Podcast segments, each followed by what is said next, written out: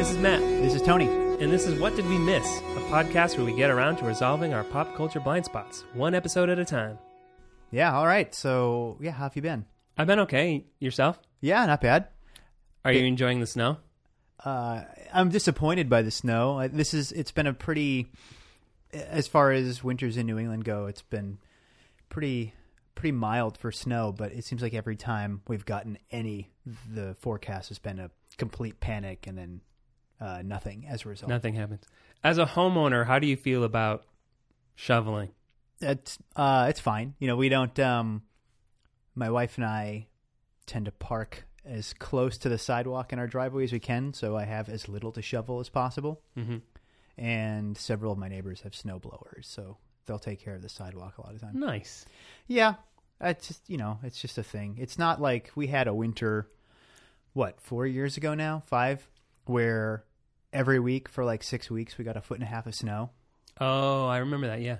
Yeah, um, to the point where the Boston Globe in like June had an article on their website saying the last of the snow is finally melted, and uh, you know some parking lot where Yeah. there's a huge mountain of it, and it took months and months to go away. But Um, when I was young and I lived at home, I was the de facto shoveler in the house. Uh, so if there was like an hour delay, my dad would be like, "Oh, perfect, you have time to shovel the driveway." And our driveway is like a hill, so the top of it is probably like three car lengths across, and the and then it goes. The length of it is probably like maybe six to seven cars.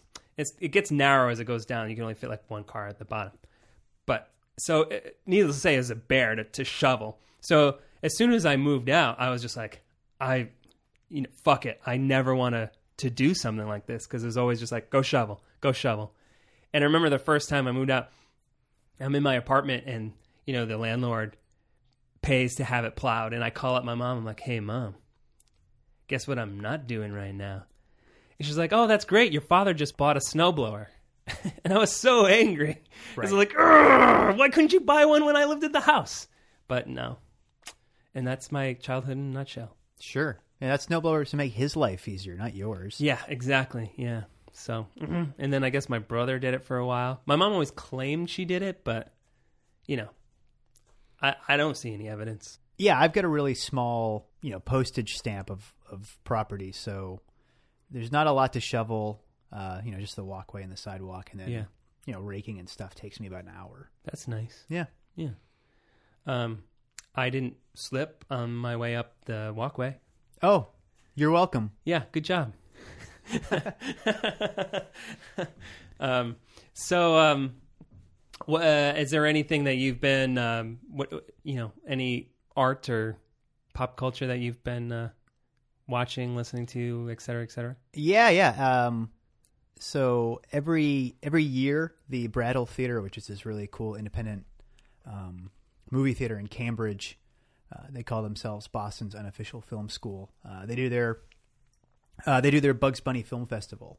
So I got to see that uh, this past weekend. So it was an hour and a half of old Looney Tunes uh, on 35 millimeter.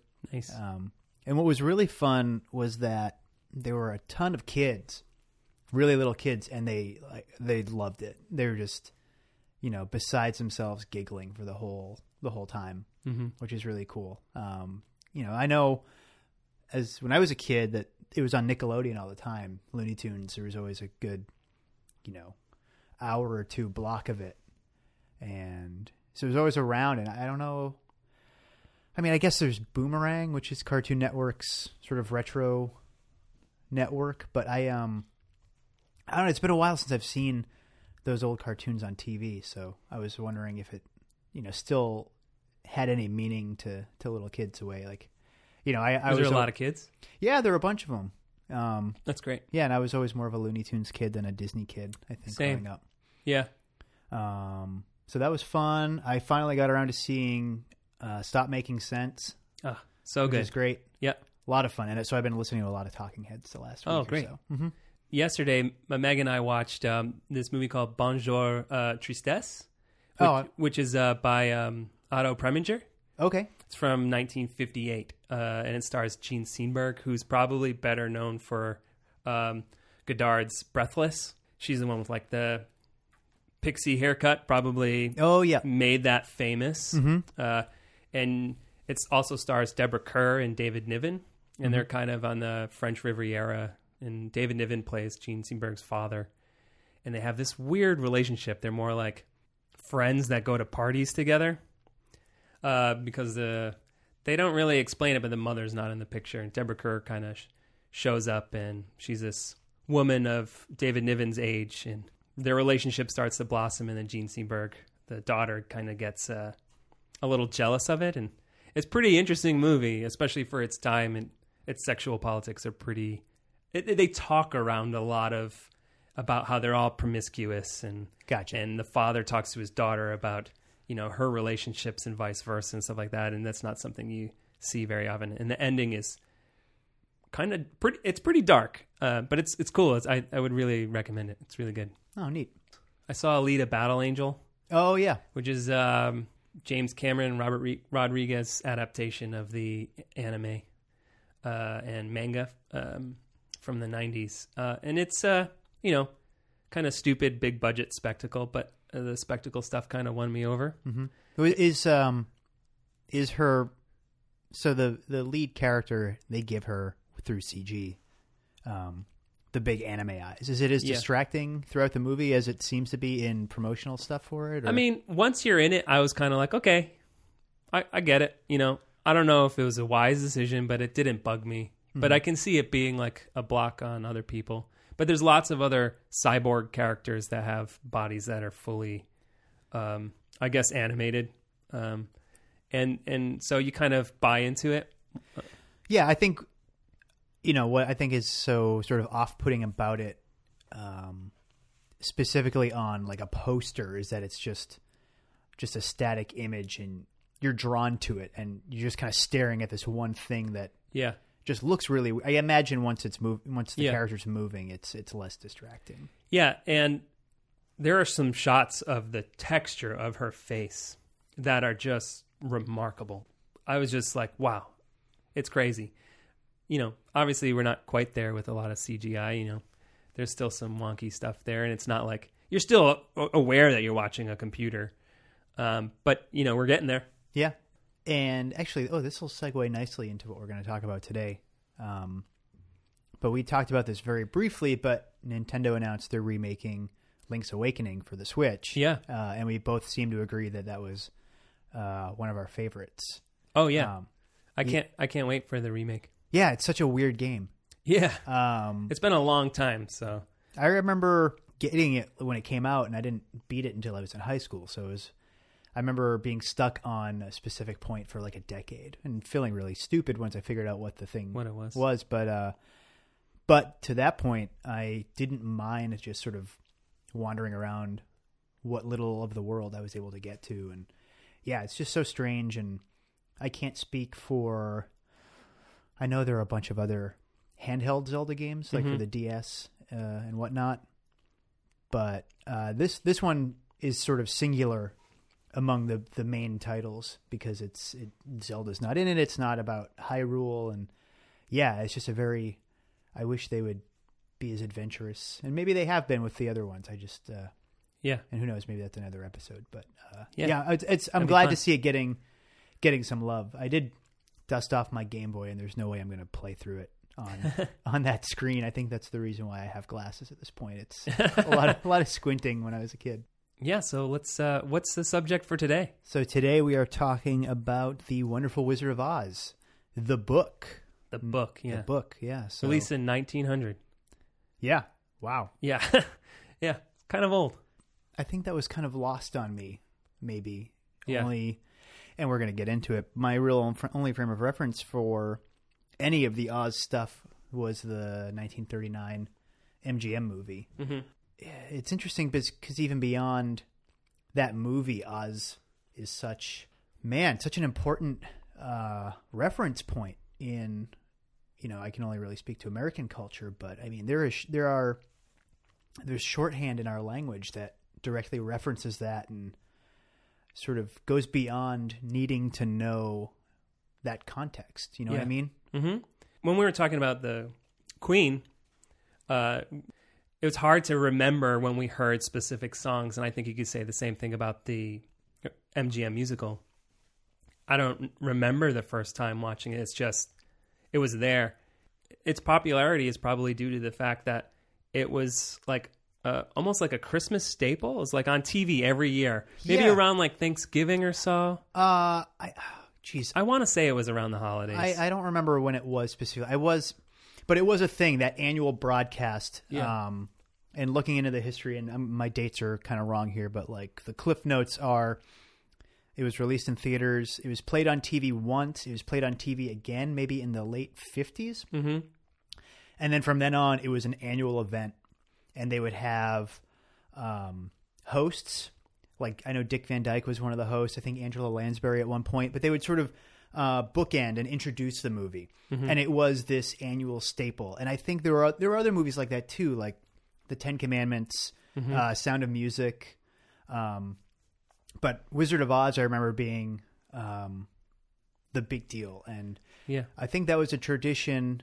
You know, if that's if that timing is right, you know, the the '60s is when that started becoming a uh, an annual thing.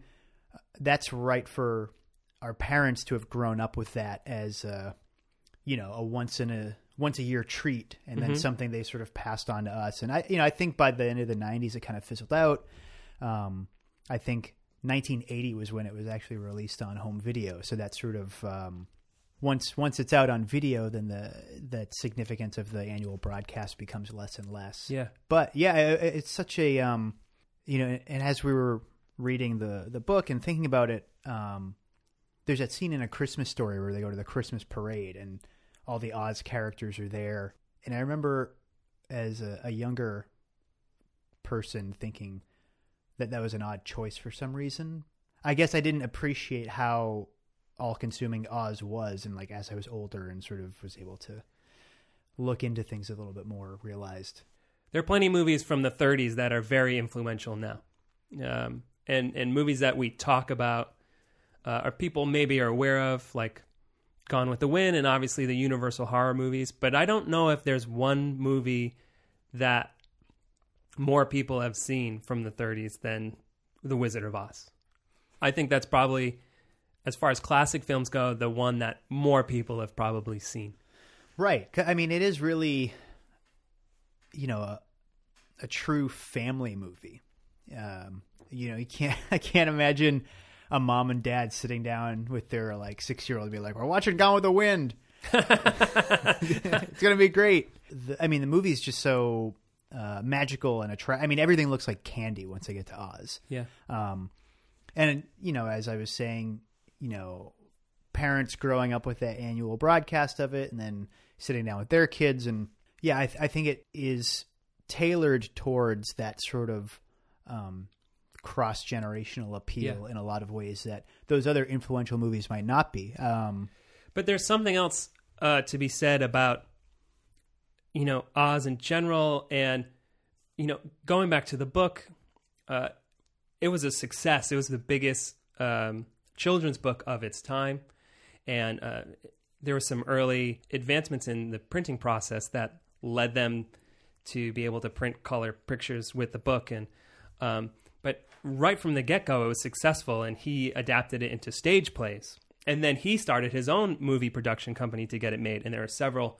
serials made based on oz stories that are lost to time unfortunately uh, and then there was another one after that uh, in 1925 and that actually um, stars uh, oliver hardy from laurel and hardy fame oh, he plays the tin man oh, really? yeah. Uh, and that one's not very good. And then there's the 1930s one, which is obviously iconic at this point. And then they tried to uh, make one in the 60s called The Wonderful Land of Oz. And then there's an animated one in um, 1974. And that one's called Journey Back to Oz. And that one has Liza Minnelli as Dorothy, and Mickey Rooney as a scarecrow, Milton Berle as the Cowardly Lion, Margaret Hamilton plays Aunt Em, and Ethel Merman plays Mombi, which which is in one of the sequel books. Uh, and then there's the 1976 Australian movie called Oz, which is like a rock opera version of it. And then they tried to do it again in 1978 with The Wiz, which by Sidney Lumet, starring Diana Ross and obviously Michael Jackson. And then 1985, there was Return to Oz. And then in 2013, they did Oz the Great and Powerful. In addition to that, there's comics adaptations, there's plays, there's musicals, there's a whole adaptation of it in Russia that's taken on its life of its own. Um, and even L. Frank Baum, he wrote 14 Oz books. And then after he died, they wrote enough. There's now over 40 official Oz books, but people still write their own versions of Oz. So it's been in the conscious public consciousness forever, and it keeps coming because it's kind of like a lot of modern popular culture, like comic books and and Star Wars and stuff, where a lot of people want to do their own versions of this. For me, I kind of realized, um, you know, we talked about when we um, did the THX episode about how important Star Wars was to us. My wife, Meg, her Star Wars was The Wizard of Oz. So for me, a lot of this is kind of like filling in that blank because of her. Um, we have countless Oz stuff in our apartment. A lot of it is is bought for us by uh, my father-in-law, but we have books and comics and plates and glasses and ornaments and ruby red slipper doorstops, uh, artwork, uh, and and I think one of the main things about Wizard of Oz is the same thing that maybe drew us to Star Wars, and that's this, you know, lone kid that maybe sees more in life or wants more, and then goes on this great adventure, gets swept up in this thing, and that that is an Oz too, you know. Yeah, and do you know? Do you know? Did you ever ask Meg what it is about Wizard of Oz that uh, that she's gra- that she gravitates to? Yeah, I think it's it's just like what I just said. It's that, um, it's that other world. Mm-hmm. It's this you have this life and that fantasy of this other place where you go on these adventures, and that travels to her modern life now, where you know she loves to, to travel. That's part of that kind of ingrained in her, or there's always something else. Um, she loves Alice in Wonderland too, and that's also another, you know, type of story about discovering a world beyond your own. I think that's the connective tissue there, and she's always kind of loved that, and it's always just kind of like if we land in another country, that's like she calls like her Oz moment, almost like where her eyes kind of like light up, you know, when Dorothy arrives in, in Oz and stuff. Yeah. And I think that was the, always the appeal to her. Yeah, I, I think you know um, to to sort of bring it back to something we've talked about before um, the the Star Wars connection. When I read the book, there's an introduction that L. Frank Baum writes, and he talks about how he felt like American kids needed to do fairy tales.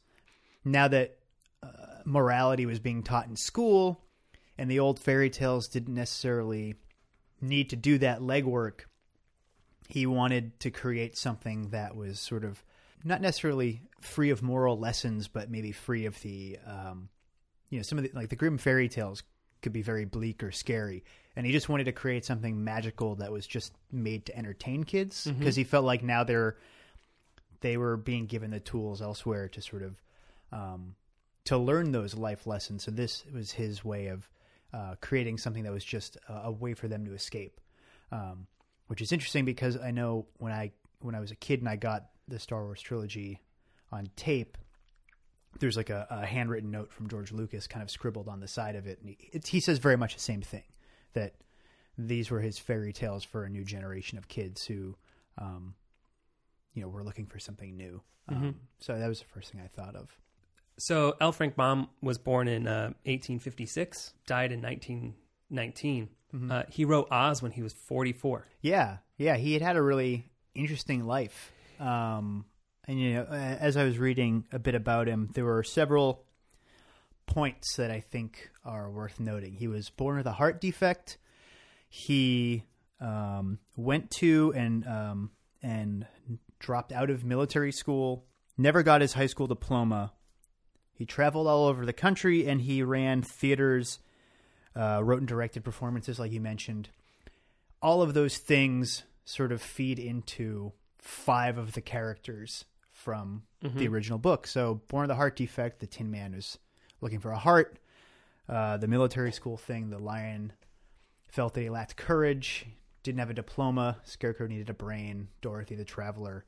Oz becoming a showman who wasn't really what he was presenting himself as. And um, I always, I, don't know, I I always like looking for these elements of a creator's life that then become baked into their most uh, enduring work. The um, International Wizard of Oz Club, which you can find at ozclub.org, describes Oz as um, before achieving literary immortality at age 44 with the publication of The Wonderful Wizard of Oz in 1900. He had been a reporter, a printer, an actor, a poultry breeder, an editor, a theater manager, a playwright, the proprietor of a frontier general store and newspaper, a traveling salesman, a short story writer, and a pioneer in the field of commercial window displays. Yep. So this guy did everything He really did. eventually uh, his mother-in-law who's a prominent suffragist matilda joslyn gage uh, who convinced him that he should write down the stories that he was telling to his kids and that kind of led to him writing a bunch of children's stories from he wrote one of, like about mother goose that Yeah. preceded the wizard of oz He wrote a bunch of Yeah. of children's stories, but Oz was really the one. Oz that- was the one that took off and and became huge. And he wrote, uh, I believe, six of them. And then he's like, "Nope, that's it. I'm done. This is the last one." And then he started writing some other books, and they weren't successful. Uh, and he kind of he kind of knew where the money was, so he went back to Oz, and he wrote 14 in total before he died. Yeah, the introduction to the edition that I read um, talks about the sequels, and it really seems like he avoided it for as long as he could, and it really wasn't until he needed, you know, they were they were hard on cash that he he kind of went back to what he knew was going to sell. Yeah. Um, Well, It's interesting too because the second one, and uh, we'll talk more about this later. Uh, but the second one does not have Dorothy at all. Um, and then the fans were like, "Where's Dorothy?" And then so obviously she pops up in in following ones. There is this kind of like push and pull. He even wrote books under uh, pseudonyms in order to um, to try and have some more success. But the Oz books always pulled him back. yeah, But he, I mean, maybe he tried to get away from him, but he was also trying to do like he tried to adapt uh, the the sequel, Marvelous Land of Oz, as a play in addition to. Well, he did a play for the Wonderful Wizard of Oz, but then he also did the Marvelous Land of Oz and stuff. So he was always dipping into that well. Um, so I think it was kind of like he he definitely loved it, you know. Oh, I, I, I, I yeah, I wouldn't disagree with that. I my the impression I got was he really, if not actively resisted, didn't immediately write a sequel until he recognized there was demand and then personal need to do it. Yeah. and I think once he had done that and succeeded with it, you know, kept going. Um, and then something about the backstory of Oz that made me think of other uh, contemporary is not the right word, considering that uh, some of these people are dead at this point. um, the illustrations in the original were by W. W. Denslow, and he and Baum had a falling out over uh, disagreements about. Uh, I think it was specifically about the the stage play. Denslow didn't think he was getting uh, enough credit or money for it, um, and it seemed like there was uh, some discrepancy over whose contribution to the mythology of Oz was responsible for its success, the illustrations or the the writing. And it, as I'm reading that, I'm immediately thinking of guys like Stan Lee, who um, tend to get the lion's share of the credit for uh, creating these iconic characters, while the artists tend to take a, a back seat in the more uh, in the larger public consciousness. you know, he had other illustrators after um, Winslow was yeah Denslow. Sorry, Winslow. Not from uh, Family Matters. Is that Winslow? Carl Winslow, Carl Winslow. Yeah. Um, he, he had to use other illustrators uh, afterwards too. Uh, I, I don't know. I think the the writing on the books is so specific though that I don't know if I draw a, a com, you know a complete parallel to Stan Lee because I think you know Jack Kirby and and um, Steve Ditko's contributions are just massive. Uh, um, whereas I think one thing about Oz is like those illustrations de- from the original book definitely set a tone and uh, were influential. Um, I think more people associate the visuals from the movie than they do from the original book. Oh, sure. I mean, at the end of the, I think it's a Denslow's argument's a, a moot point by the time the film comes out. But Yeah, um, but I mean, Baum was dead by then, so right, yeah. Um, but it is one of those things where, uh, again, like it's so influential that there are t- tons of people and illustrators that are still doing Oz based things. Um, uh, but it's such a visual world, and the characters are so visual and unique. Unlike most fantasy stuff, uh, it doesn't really kind of stick to.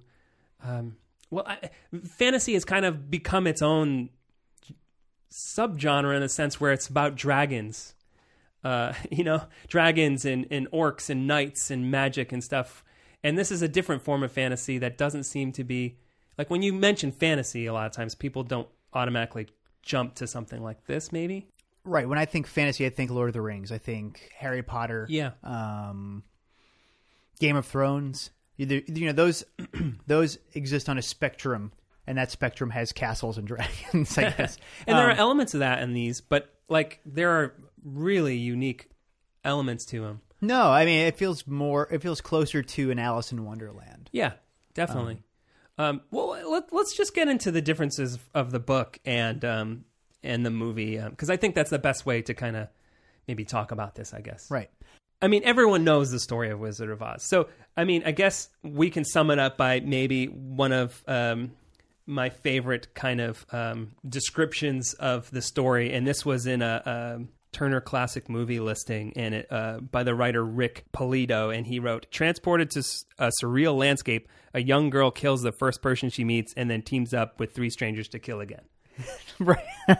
I mean, that, that, made, that made the internet rounds a while back, and Yeah. was great. It was funny, and and uh, so, uh, but everyone knows the story of the Wizard of Oz. Mm-hmm. So, uh, but the book starts off. Um, one of the things that I found interesting was that it describes Kansas as being very gray, right. and that they're unhappy. they're very unhappy. Like Aunt Em is unhappy. Uncle Henry's not very happy. They describe them looking gray, mm-hmm. uh, which I thought was pretty great. That the movie choice of going from it's not gray, it's sepia, uh, but going from that to the Technicolor. Right, but it is it is arguably the movie's most iconic element is is her walking out of the the sepia toned house into Yeah. this technicolored dreamscape.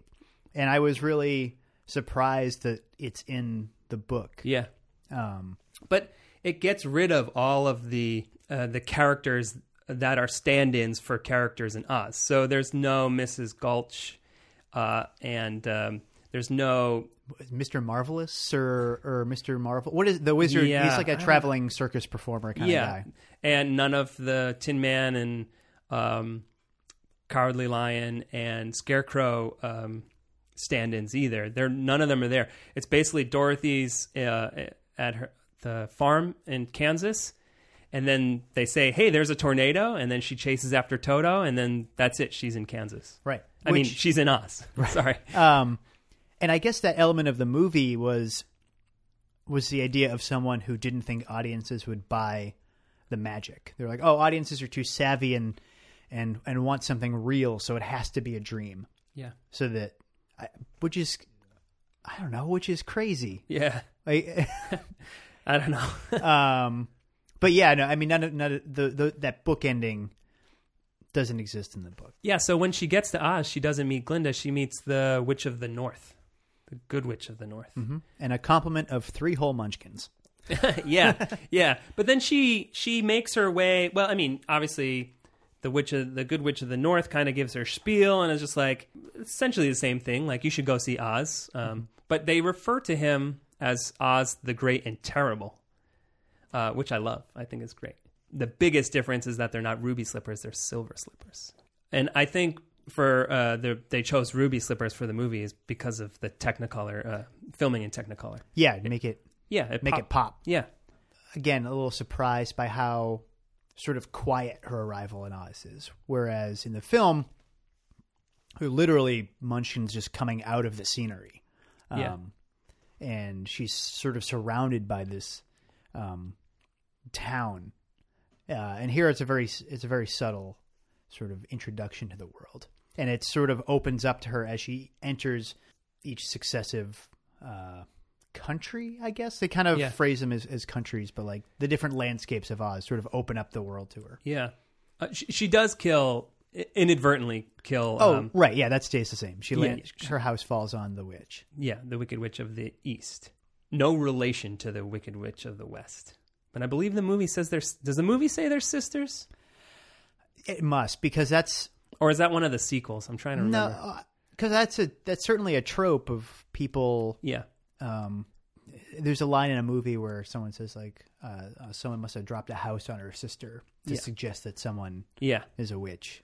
Um, Meg and I say that to each other all the time. I say, "Be gone, or I'll drop a house on you." Before someone drops a house on you. Sorry.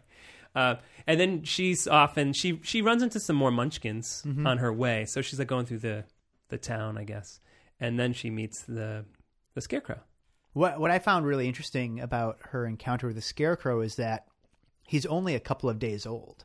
Yeah, So this idea and this carries through you know to the other two companions is that the thing they're lacking is they're just taking it very literally. So the scarecrow is not dumb; he's just young, uh, and he proves very quickly that he's very clever and resourceful. But um, there's a line actually that I there's a line that I want to read.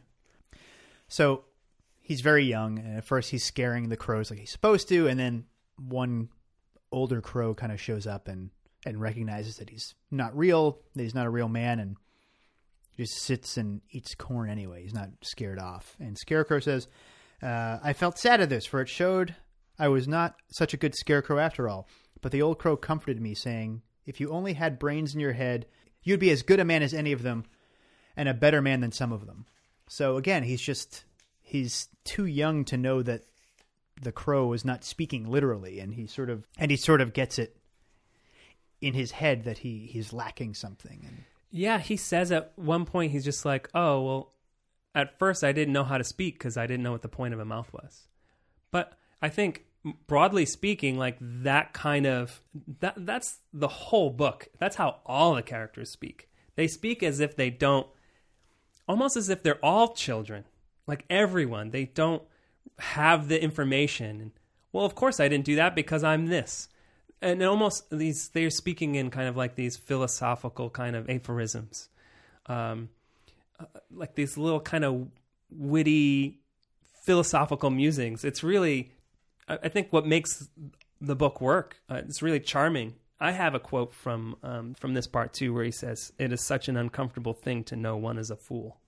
Um, and that feels like something that could possibly be in a fortune cookie, and the book is littered with those. right And then Dorothy also says to him at one point, because he doesn't understand why she wants to go home, because they're in this beautiful, like this this place is amazing. Why would you want to leave here? And she says that is because you have no brains. Um, no matter how dreary and gray our homes are, we people of flesh would rather live there than in any other country, be it ever so beautiful. There is no place like home. And I think that's the only time she says there's no place like home in the whole book, uh, and which is such a iconic phrase. Uh, uh, we were talking earlier about how so much of the, the, the movie is in the lexicon of our language, and that no, there's no place like home, um, is is one of them, and that's like the only mef- reference uh, specifically to "There's no place like home." yeah and there's i noticed a lot of things like that. There are things that he wrote that sort of rematerialized in a different context in the movie you know later we'll talk about these monsters that they encounter that weren't in the movie but they have the head of a tiger and the body of a bear. Uh, the, the, the, lion seems afraid of them. And the Kalidah, yeah. Yeah, and they sort of you know lions and tigers and bears Yeah. oh my sort of comes Yeah. back as a refrain in the movie. I think that the book, uh, the, the movie does a great job of cherry picking these elements and combining things and, and doing its kind of own thing with it while still r- remaining true to what the book was. Because, you know, the character speaks uh, similarly in, in the movie. Um, but Yeah. that, that's what I loved about the book is the way the characters spoke. It was almost like it was refreshing, like when you talk to a little kid and they're looking at the world in a specific way, where we just assume people have that information, and these characters are constantly talking to each other, just like, "Well, you don't know better because you don't have a brain." Um, but one thing I did want to talk about while I was reading this is because all these characters have these moments. You know, the scarecrow, oh, I, I wish I had a brain, but he exhibits throughout the whole book that he's the smartest one. And same thing with the Tin Man. And I was curious uh, do you think this book is, is stealthily about self esteem? Because so much of this is about these people that they just don't have the confidence, you know, you Well, know, yeah, I mean that's or the a- frame of reference for it. Right, and that's a very um, powerful theme in the movie too. Is that like you have within you the capacity to do great things, Yeah. or you have what you think you're missing. And even though in that introduction uh, that I mentioned earlier, he talks about not wanting to, you know, create something that was a lesson for kids, but an entertainment. I mean, this it's still full of them. Um, The idea that the Tin Man is lacking a physical heart means he's also lacking, you know, the the more metaphorical heart that he that he's looking for. He's he doesn't he's not looking for an organ. He's looking for compassion, and he thinks he's incapable of it. But you know, at one point they're walking along, and he he accidentally steps on a bug and Oh, gets I very love- upset I about it. love that moment. Um, yeah, he steps on this bug and he's just like, "Well, if I had a heart, I wouldn't have to worry about stepping on a bug. But because I don't have a heart, I have to worry about this." Which is feels like the exact opposite. Right. It's such a beautiful little moment. Yeah, and even the lion is terrified, but he knows that he but he's able to pretend that he's not. And he somehow thinks there's a difference. And I love anytime something plays with the difference between fearlessness and bravery.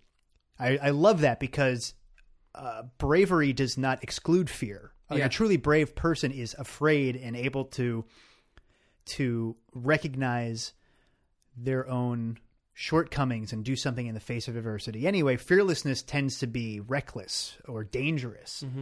Uh, so that's what the the lion is brave. He's full of courage. What he thinks he needs is fearlessness, and he doesn't recognize that the value of one over the other. Well, he he thinks he's a coward because people are afraid of him. Uh, which is a, another lovely little turn of phrase, a little, little nice little moment. Um, I do want to talk about before we get to, you know, we're talking about the lion, the scarecrow, and Tin Man, obviously. Uh, but uh, I I think we should talk about the Tin Man's origin because I think it's just so weird. And, Oh yeah, he's the first. Is he? He might be the first cyberpunk hero. yeah. Uh, so he was in love with a munchkin, uh, and uh, uh, a, a witch put a spell on him, and he was using his axe on the axe. on the axe, and then he's using the axe, and it went and it slipped and chopped off his leg, just one leg, and then uh, he went to see the tinsman, and the tinsman gave him a tin leg, and this kept happening till he lost his whole body. It's just it's so morbid and and strange. Uh, I love it. Yeah, and then he, you know, talks about it wasn't until he was rusted for a year and he couldn't move that he was able to reflect on what he was missing. He sort of lost touch maybe with what he was really aspiring to as he got all these upgrades and he's like, "Oh, that's I can do anything." And he kind of got a little cocky and then yeah, when he was stuck in one position, he was able to to think back. throughout the book too there's always these moments of um, each of the four main characters kind of saying like like why do you need brains a heart is more important why do you need courage uh, when brains are more important and stuff but one of my favorite exchanges is between the tin man and, and the scarecrow um, and it goes um, all the same said the scarecrow i shall ask for brains instead of a heart for a fool would not know what to do with a heart if he had one I shall take the heart, returned the Tin Woodsman.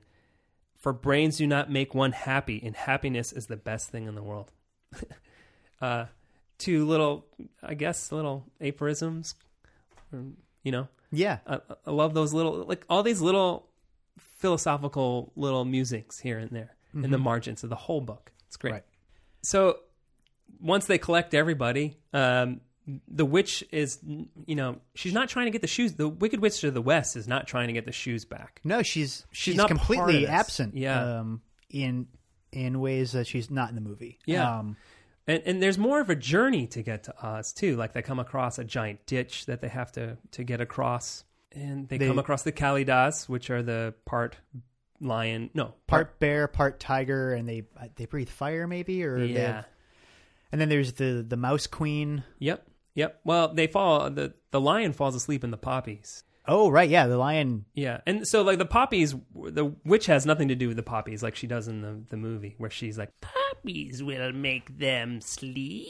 That was really good.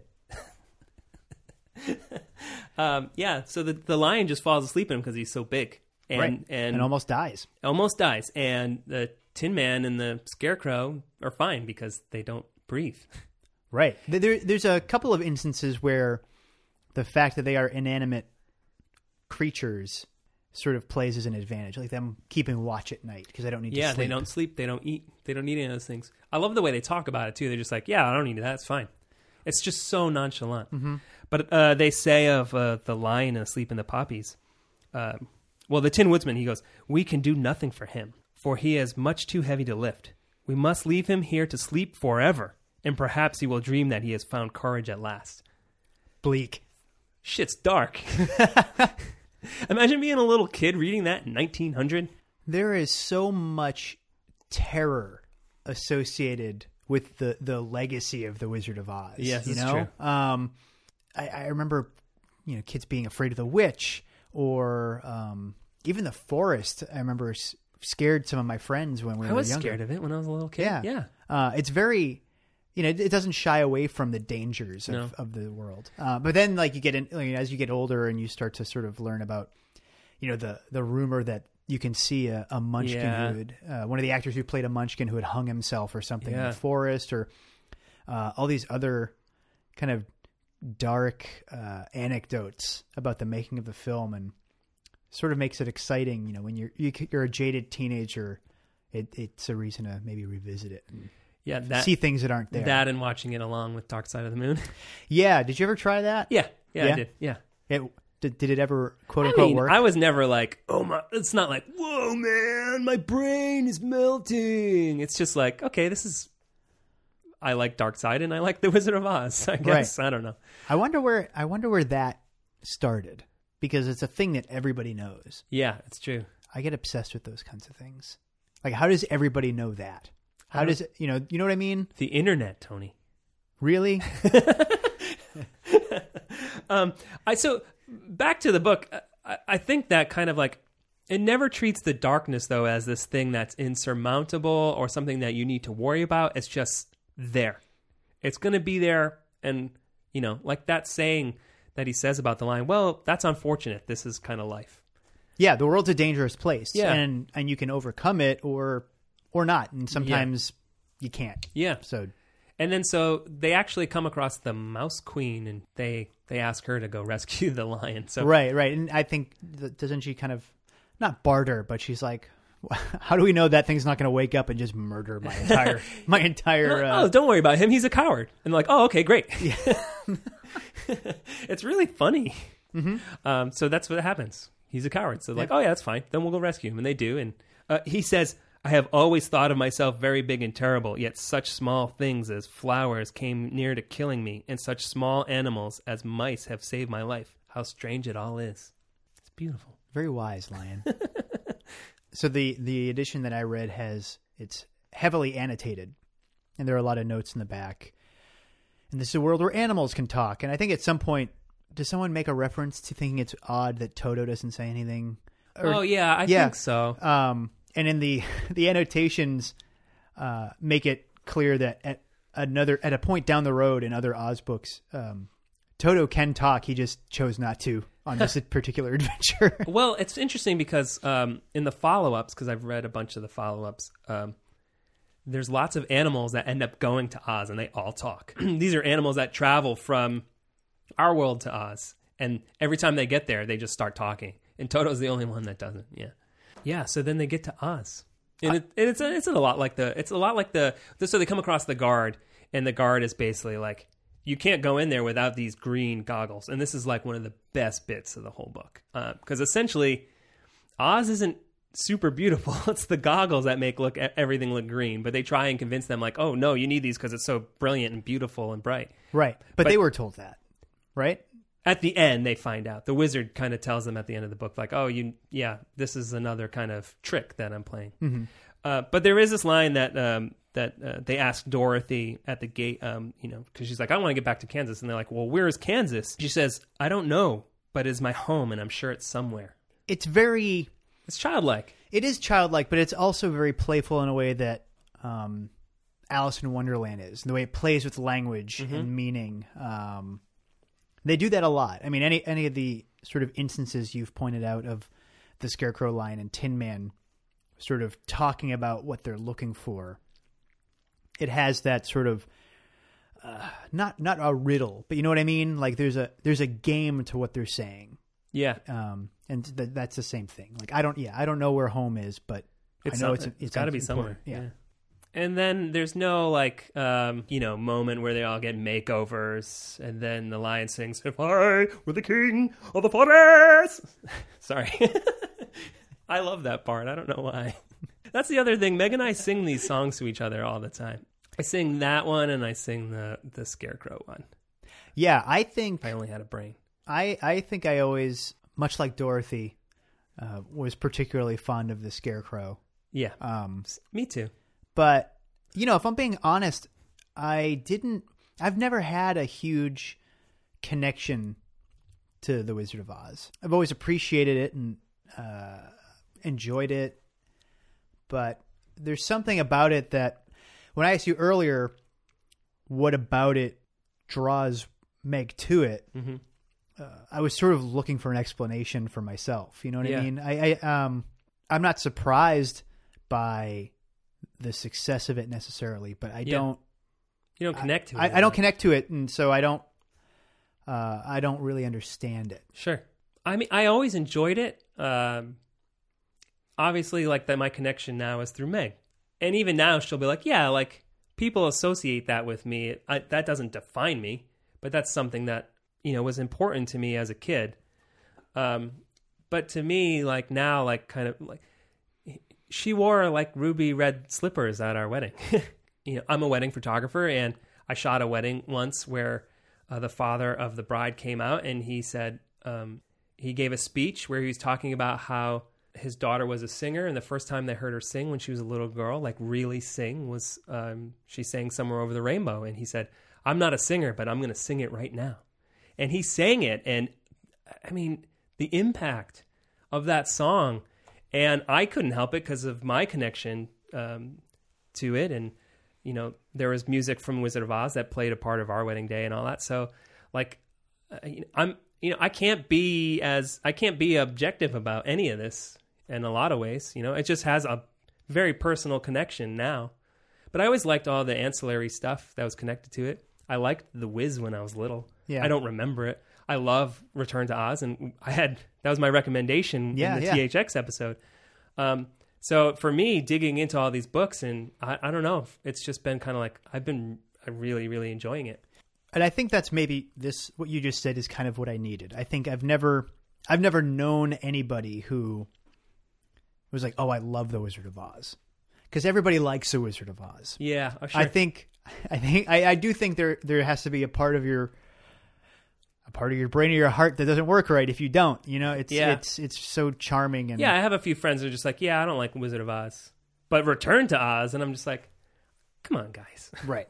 you know, and it's fine. Like, I mean, whatever. But it kind of, it, it is in some ways, it's kind of like when people say like, oh, I don't like the Beatles. It's just like, sure, like, Yeah, that seems, it seems like you have to put effort into not liking Yeah, those things. Exactly. it is a it is a a shared experience that'll you know you could meet someone you could meet someone for the first time and if they happen to be on that wavelength with Oz and it comes up you could have a great conversation with them for a- an extended period of time yeah, and that, I mean, I, I do the same thing with, you know, with Star Wars or, Yeah. um, you know, the Big Lebowski or something. It's sort Mm-hmm. of, uh, it's, it's a way in. It, uh, it's not a, it's not an exclusive club by any means, but I think it's one of those things when you know when you're on the same page with somebody about it. Well, let's get back to the book. Sure.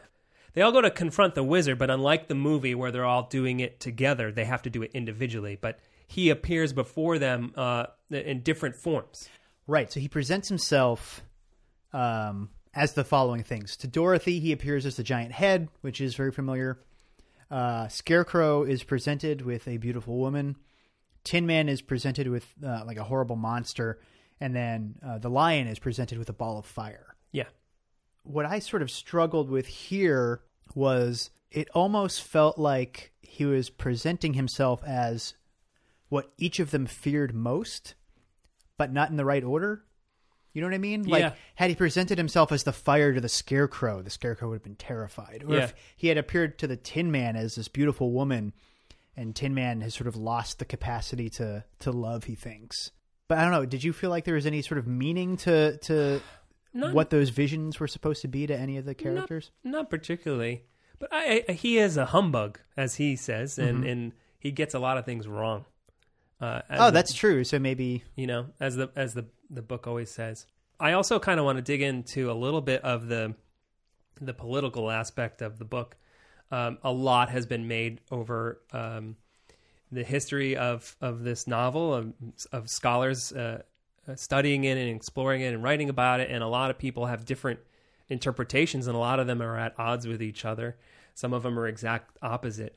Um, but one of the ones that I thought was pretty compelling is that you know Dorothy represents um, an average American, kind of innocent, uh, maybe a bit naive, uh, and um, Emerald City kind of represents you know power and, and, and money, and obviously there's it's fake because they're all wearing the green goggles in order to make it seem like it's better than it is. And Oz is like this person that's in charge of that, who's a, a manipulator, basically saying like, well do this thing for me. Um, I thought that one was probably the most kind of pertinent political um, interpretation. There was one that said um, by historian Quentin Taylor, uh, where he said the scarecrow represented American farmers, uh, um, and then the Tin Man represented industrial workers.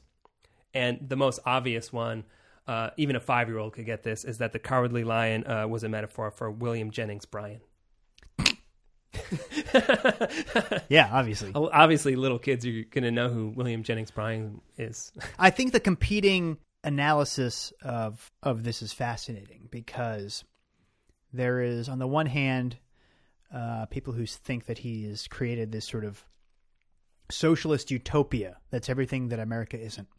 There are other people who think that all of the entire world he's created is sort of this metaphor for consumerism and and every, you know across the board, not limited to Emerald City. Because I think what's interesting is that sure Emerald City's green and but that that specific influence and that lie and that charade is limited to the Emerald City where this American phony has sort of come and brought his own interpretation of things.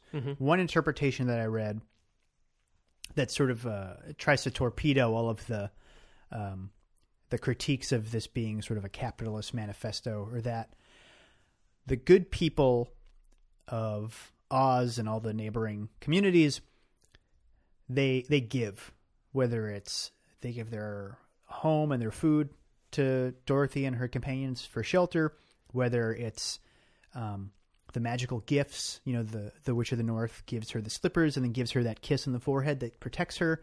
The good people are always giving, um, and the wicked witches of this world are hoarding their magic, Mm-hmm. um, which is a very simple sort of analysis of it, um, but also very effectively sort of takes down these other critiques um, that were trying to sort of revise the view of Oz as, as a sort of um, you know capitalism gone crazy kind of thing. It's a it's it's a broad fantasy story. You know, he, he simplified a lot of things, so I think a lot of people can can project their their ideas onto it. I read like three different uh, political interpretations that all contradicted each other, and a lot of them, to be honest, were very they're very topical for 1900. So they're they're just like you know things that have to do with 19th century de- uh, debate regarding monetary policy is just not applicable to us. Right. Um, but that but what's great is like the book doesn't rely on any of that. You know, Yeah, and it, it is so simple and at once vague and broad that yeah, I mean any generation can sort of project their own anxieties onto it and find meaning there. They all ask for, uh, you know, Dorothy wants to go home, Scarecrow wants his brains, the Tin Man wants his heart, etc., etc. You know, just like the movie The Wizard of Oz is, says, sure, if you do this thing for me. So he's sort of manipulating him because he knows Dorothy killed the Wicked Witch of the East, even though she did it inadvertently. He says, but you were strong enough to kill the Wicked Witch of the East. And she says, that just happened. I could not help it. yeah. So, but uh, they all like, all right, let's go, let's go do this, let's go kill the witch. I guess. So they uh, they embark to kill the witch. The witch is so unimpressive.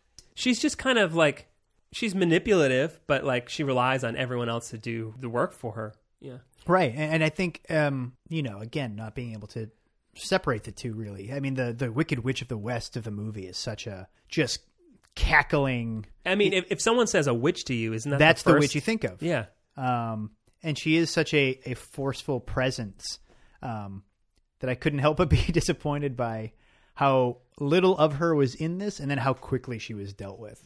Before they take off um, to find the witch, um, they they're talking to someone at Oz about the witch, and uh, there's this little exchange that I really love. I guess it's a guard or someone that wor- works at Oz, and he says, and he's talking about in relation to the witch and how terrible she is. But he says, for when she knows you are in the country of the Winkies, that's where the the witch resides. Um, she will find you and make you all her slaves. Perhaps not, said the scarecrow, for we mean to destroy her. Oh, that is different, said the guardian of the gates. Which is really funny because he's just like, hey, we're going to destroy her. Oh, okay, then never, never mind. Go on your way and destroy her. That's more of that same kind of like simple logic that all these characters um, use of just like, I'm going to do this. Oh, you can't do that. Sure, I can because of this. All right, fine. Go do that. Right. The, the, no one had ever They never question each other. right, and because no one had ever thought To destroy her. to assault the witch, as opposed to waiting for her to just show up and make them slaves. Yeah. They're like, oh, well, you clearly know what you're doing. Um, so first, the witch sends some wolves after them, and you know they take care of the, the wolves, and then she sends some crows after them, and they fight the crows off because the scarecrow, obviously, he's just like, "Hey, I'm a scarecrow," uh, and then she sends bees after them. How do they defeat the bees? Oh, it's just that they can't sting the Tin Man. They bounce off, and it and it breaks their stingers. Um, and then she sends the Winkies after them. Now, um, the Winkies are the oh wee, oh whoa guys um, from the movie. Right. Uh, they're just her slaves. Like she's imprisoned them. That happens in the movie as well. And then she sends the flying monkeys, and there's a big difference with the flying monkeys. They're under her power because she has this magic hat. Yeah, they almost work. They work like genie rules. Whoever's in possession of the cap gets three commands of them. You don't find out till a little later in the book, but the origin of the hat is so bizarre. It's really cool. There's this guy, and he he's kind of doing his own thing, and the monkeys like to play pranks, so they play a prank on him, and he gets so upset that he tells his um, his wife, who happens to be a sorcerer, so she places this. Um, Curse. yeah, she places a curse on them. Basically, they have to do the bidding of the the hat. so weird. It is really strange, and I almost wondered if it was like a like a riff on the monkey's paw, you know, like kind of granting wishes, but but that wasn't published until a couple of years later. I think what's interesting is that almost all of these characters get some sort of humanity. I mean, the, the flying monkeys are just this sort of terrifying uh, army meant for nothing but pure evil in the movie, but they they they made them sympathetic and They just like In to play jokes. that's just literally what he says. Yeah, we just like to play practical jokes.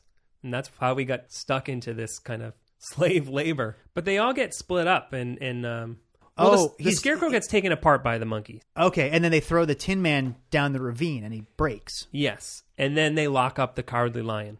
And then so it's just uh, Dorothy and the witch is basically like, "Hey, now you're now you're working for me." And then while she's mopping, like she's not even tied up or anything, she's just mopping.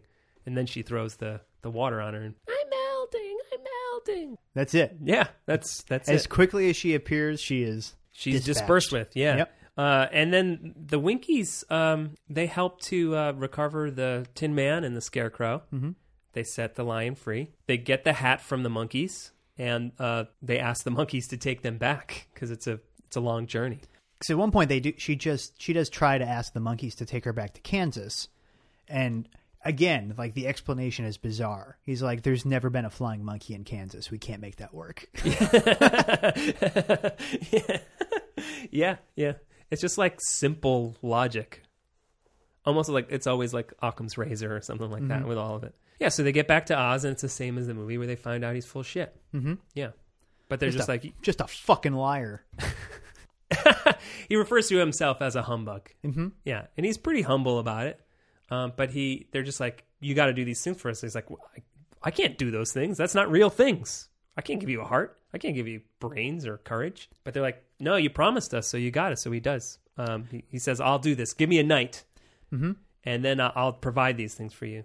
Yeah, and I think the gifts that he gives them are it's interesting because in the movie what he gives them are symbolic things of what they've wanted. So he gives Scarecrow a diploma, uh, Tin Man gets a, a heart shaped watch, and he gives a, a medal to the lion. Mhm. Um, but here he gives them he gives them things that present them with the opportunity to sort of live up to what they're looking for. For the Scarecrow, he gives him Oz, uh, not Oz, he gives him the Emerald City because it needs a wise ruler, Yeah. and he trusts that the Scarecrow has it within him to be that. Yeah. Um, and just for for to fill in a little detail, the Oz himself explains that he's like, "Oh, I'm from Omaha, and I got here by a hot air balloon, oh, right. and no one has ever seen me, and I've only managed to do this by being a sneaky and duplicitous. Like he came in and he said, "I'm a wizard," uh, and took over, but no one has ever seen him. So everyone just thought of him as this great and powerful wizard when he was just Just a guy. he's just a guy. Tin Man is given the land of the Winkies, who were the witches' slave army, because Oz knows that they need someone who's compassionate and who can take care of them. Um, and and Tin Man has ex- exhibited all the traits of having a heart that he thinks he doesn't, and then the lion is given the forest as as the rightful king, and the other animals know to trust the lion and that he can just be himself and that's going to be enough. They're going to know that the lion is going to be courageous for them, which is interesting because I I think it's, and I'm, I mean, you would know more than I would whether or not we get to revisit these characters in later Oz stories or not. But um, we do. it, yeah, I mean, it seems like it's, it's giving them something where they can grow into and prove to themselves that they have what they're lacking, as opposed to just being, oh, here's a trinket that says you have this thing now, and then suddenly the I mean, granted, it's my funny. It's the it's my favorite gag in the movie. But when the scarecrow gets his diploma yeah. and then just rattles off the, um, just rattles off the isosceles triangle thing. it's so it's great. Yeah, And then he he he tells Dorothy, he's like, "Well, you know, I'm from Omaha, so I'll take you back in my hot air balloon because he didn't particularly care to be the Wizard of Oz anymore." But one of my favorite things uh, in the whole book is when, um, you know, after he gives these things, Oz kind of says to himself, he goes, "How can I help being a humbug when all these people make me do things that everybody knows can't be done? It was easy to make the Scarecrow and the Lion and the Woodsman happy because they imagine I could do anything." and I, and I love that kind of notion. Like again, they always perceive themselves as being without a brain and without a heart because they didn't know any better. Like, and he's saying like, well, they had those things all along. They are imagining that I'm giving them these things, and therefore that's what's making them. That's giving them the confidence they need. I didn't actually do anything. right. Their problem is a is is a matter of perspective, whereas he couldn't be like Kansas was inside you all along, yeah, true. and then suddenly Oz turned black and white.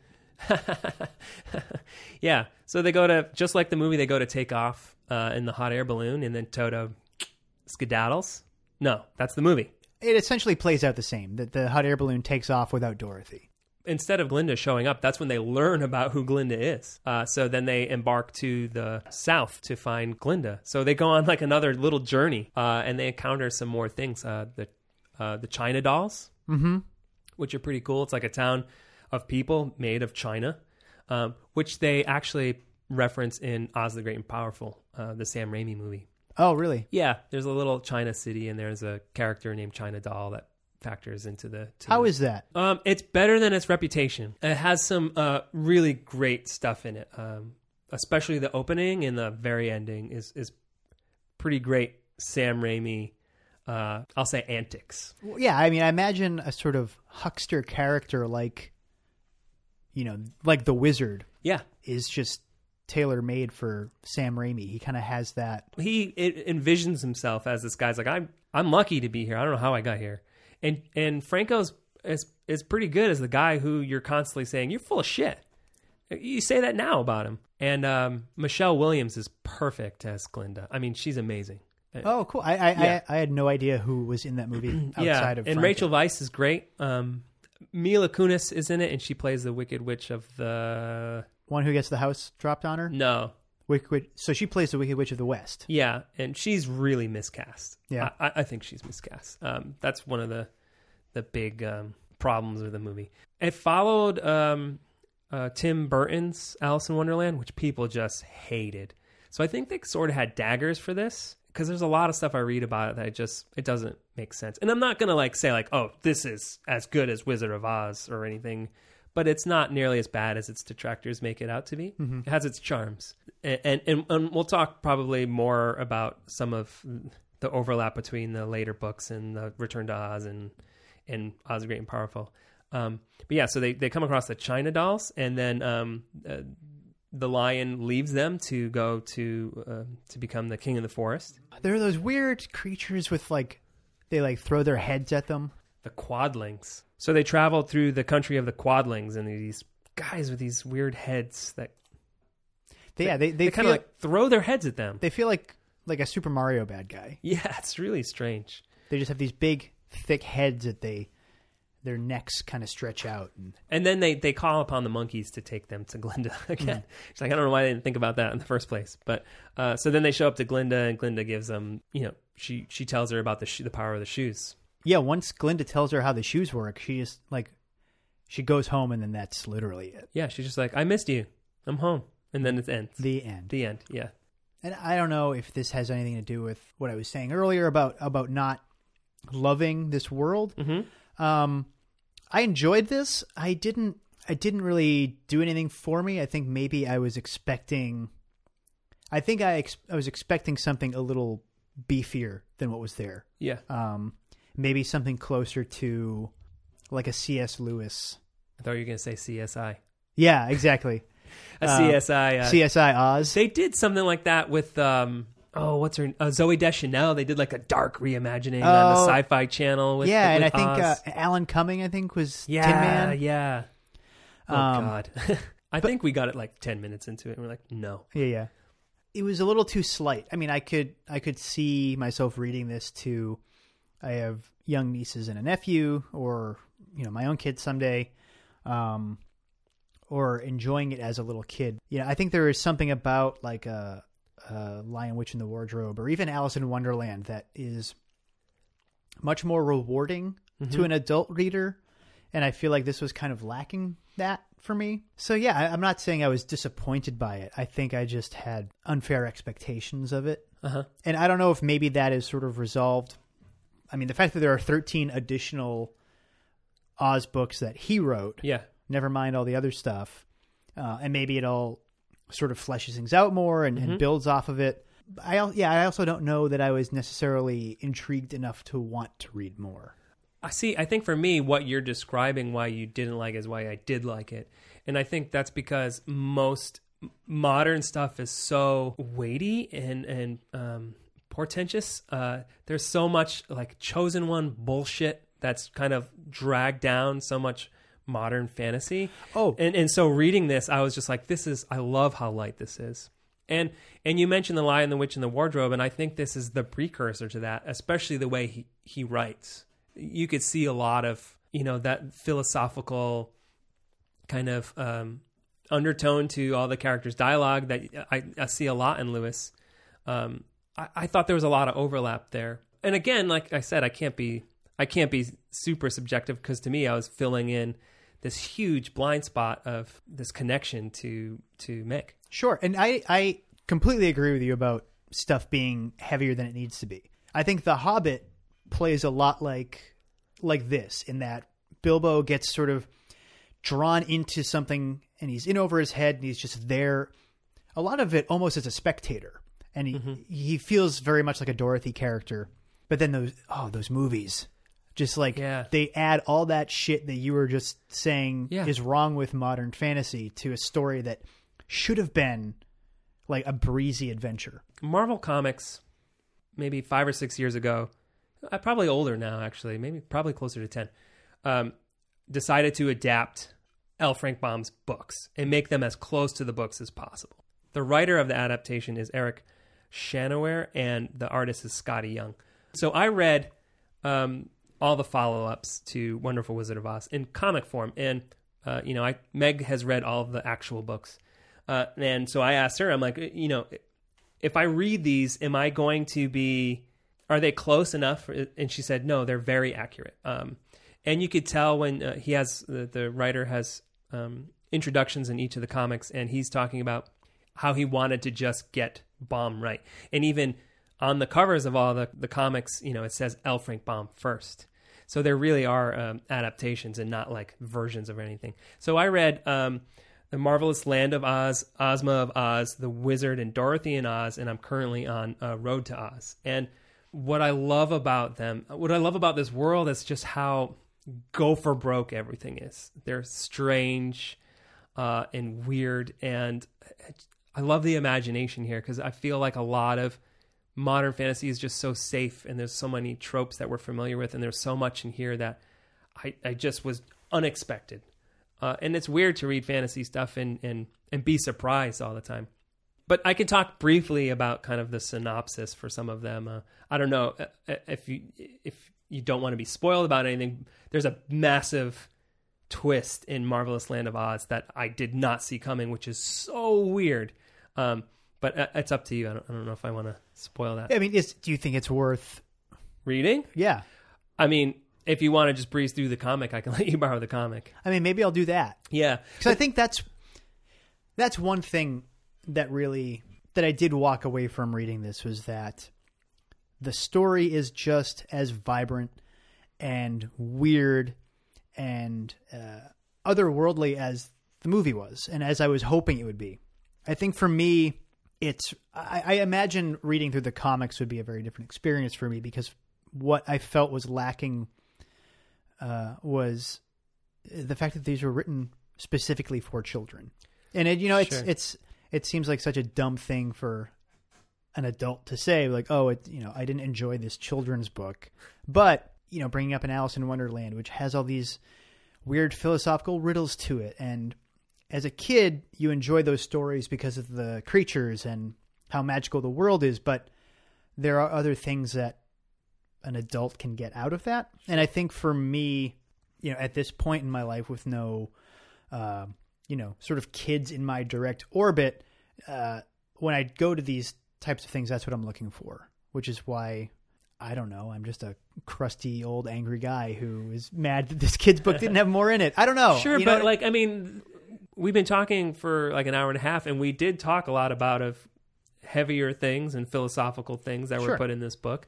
Um, so I guess there was enough there for me. And again, like I've like I'm in it. Like after I'm done with the comics, I'm going to continue reading all of Baum's books. I just they're easy and quick, and and I love this world. I think it's just strange. Um, the other books introduce uh, Tip and Jack Pumpkinhead, who's kind of like a precursor to Jack from uh, Nightmare Before Christmas. He looks just like Jack. He's got a giant pumpkin head, and uh, the Sawhorse, which is basically a, hor- uh, a you know a wooden horse that they make come to life, and then um, the Gump is basically this head, this mounted uh, moose head that they they attach to a couch, and they give wings with uh, that are palms um, and they make it alive and it flies. And there's Mombi, uh, and then there's a witch that can take her head off and exchange it with other witches. And then there's a gnome king, and Billina the hen, whose actual real name is Bill, but Dorothy is just like you can't be Bill, you're a girl, so I'm going to call you Billina. Um, and Tik-Tok, who's like one of the first early versions of a robot, uh, in the land of Ev, and more magic items and belts and just lots of weird stuff. And Dorothy has a cat named Eureka, and there's a moment in one of the books where Eureka goes on trial because she ate Ozma's pig, and it's so strange. They get weirder as they go, and I and I really like that. So, um, yes, I, I've I've been really enjoying it.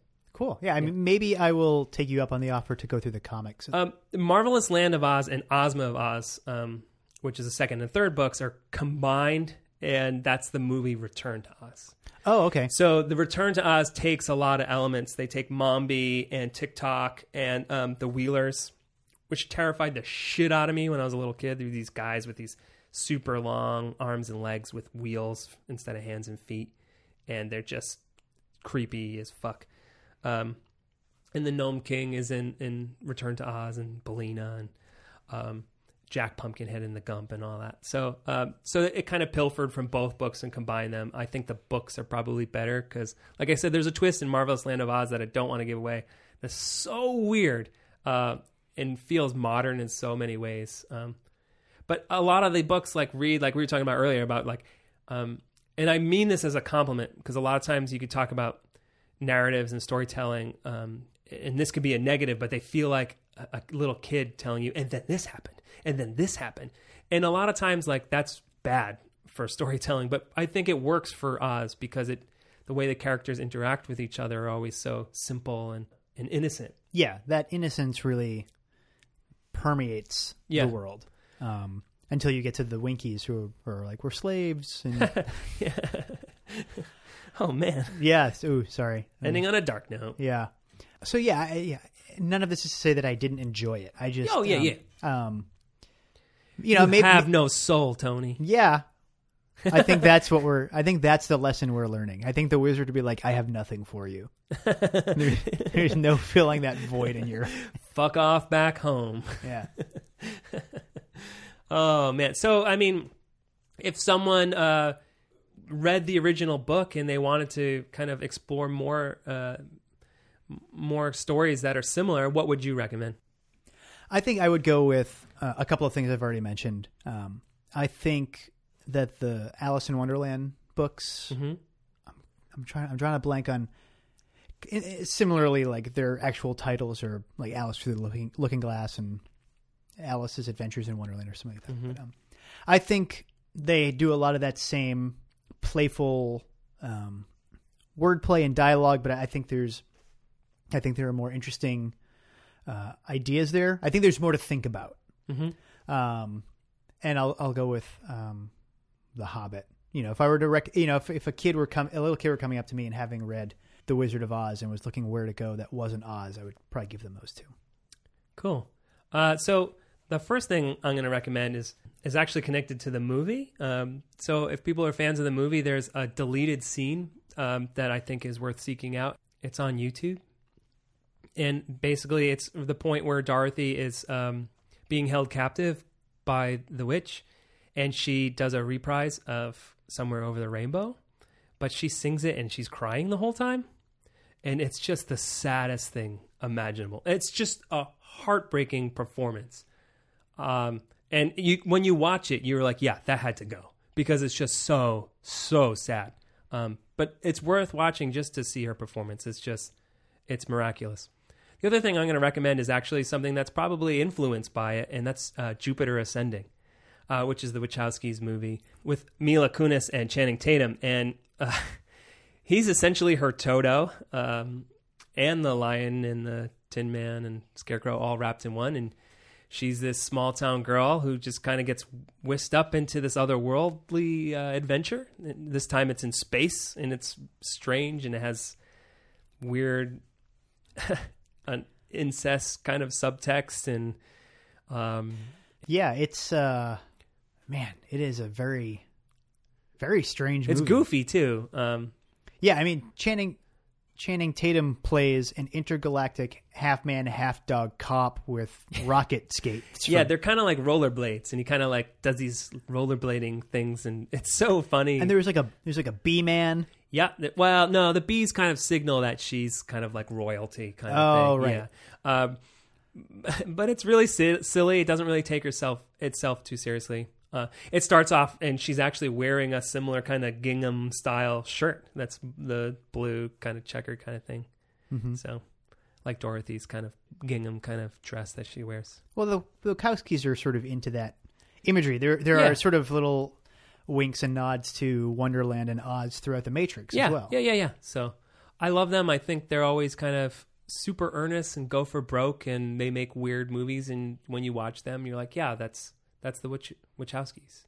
I would watch them try for something audacious and fail Yeah, anytime than just see some sort of like generic, safe reboot of whatever. You know what I mean? for sure. Like uh, Jupiter Ascending got raked over the coals, but I, had a, I had a lot more fun watching that than I, I did watching anything similar to it that year, I think. Yeah, it's just a strange little movie, and it's a lot of fun. Mhm. So cool. So uh, what what are we going to talk about next time? Well, so for these first four, we've been dealing with stuff that both of us are sort of experiencing for the first time, and I think we're going to start to trade off. So uh, I think we are going to subject you to the original Metal Gear Solid. Nice. Do you know anything about it? Wait, so wasn't there a Metal Gear from the There is a there's a Metal Gear on Nintendo. Okay, uh, Metal I- I, played that. Okay, The original Nintendo, I played in Metal Gear. Metal Gear Solid was the first 3D one. Okay. Um, When did it? Do you know when it came out? I want to say it was 98 because I feel like that and The Legend of Zelda Ocarina of Time kind of came out around the same time. And both were kind of mind blowing um, for different ways. And Metal Gear has a lot of weird, just mythology around it. And The game itself, or the story within the game? the story within the game. Okay. And I think eh, both actually. The the the creator, the developer uh, Hideo Kojima is sort of this um, sort of like video game cult of personality. Um, I'm interested to sort of revisit it through your eyes. And it's been a long time since I've played through it. Um, but They're the- blue, Tony. Can you handle that? What's that? My eyes, they're blue. Can you handle that? Yes.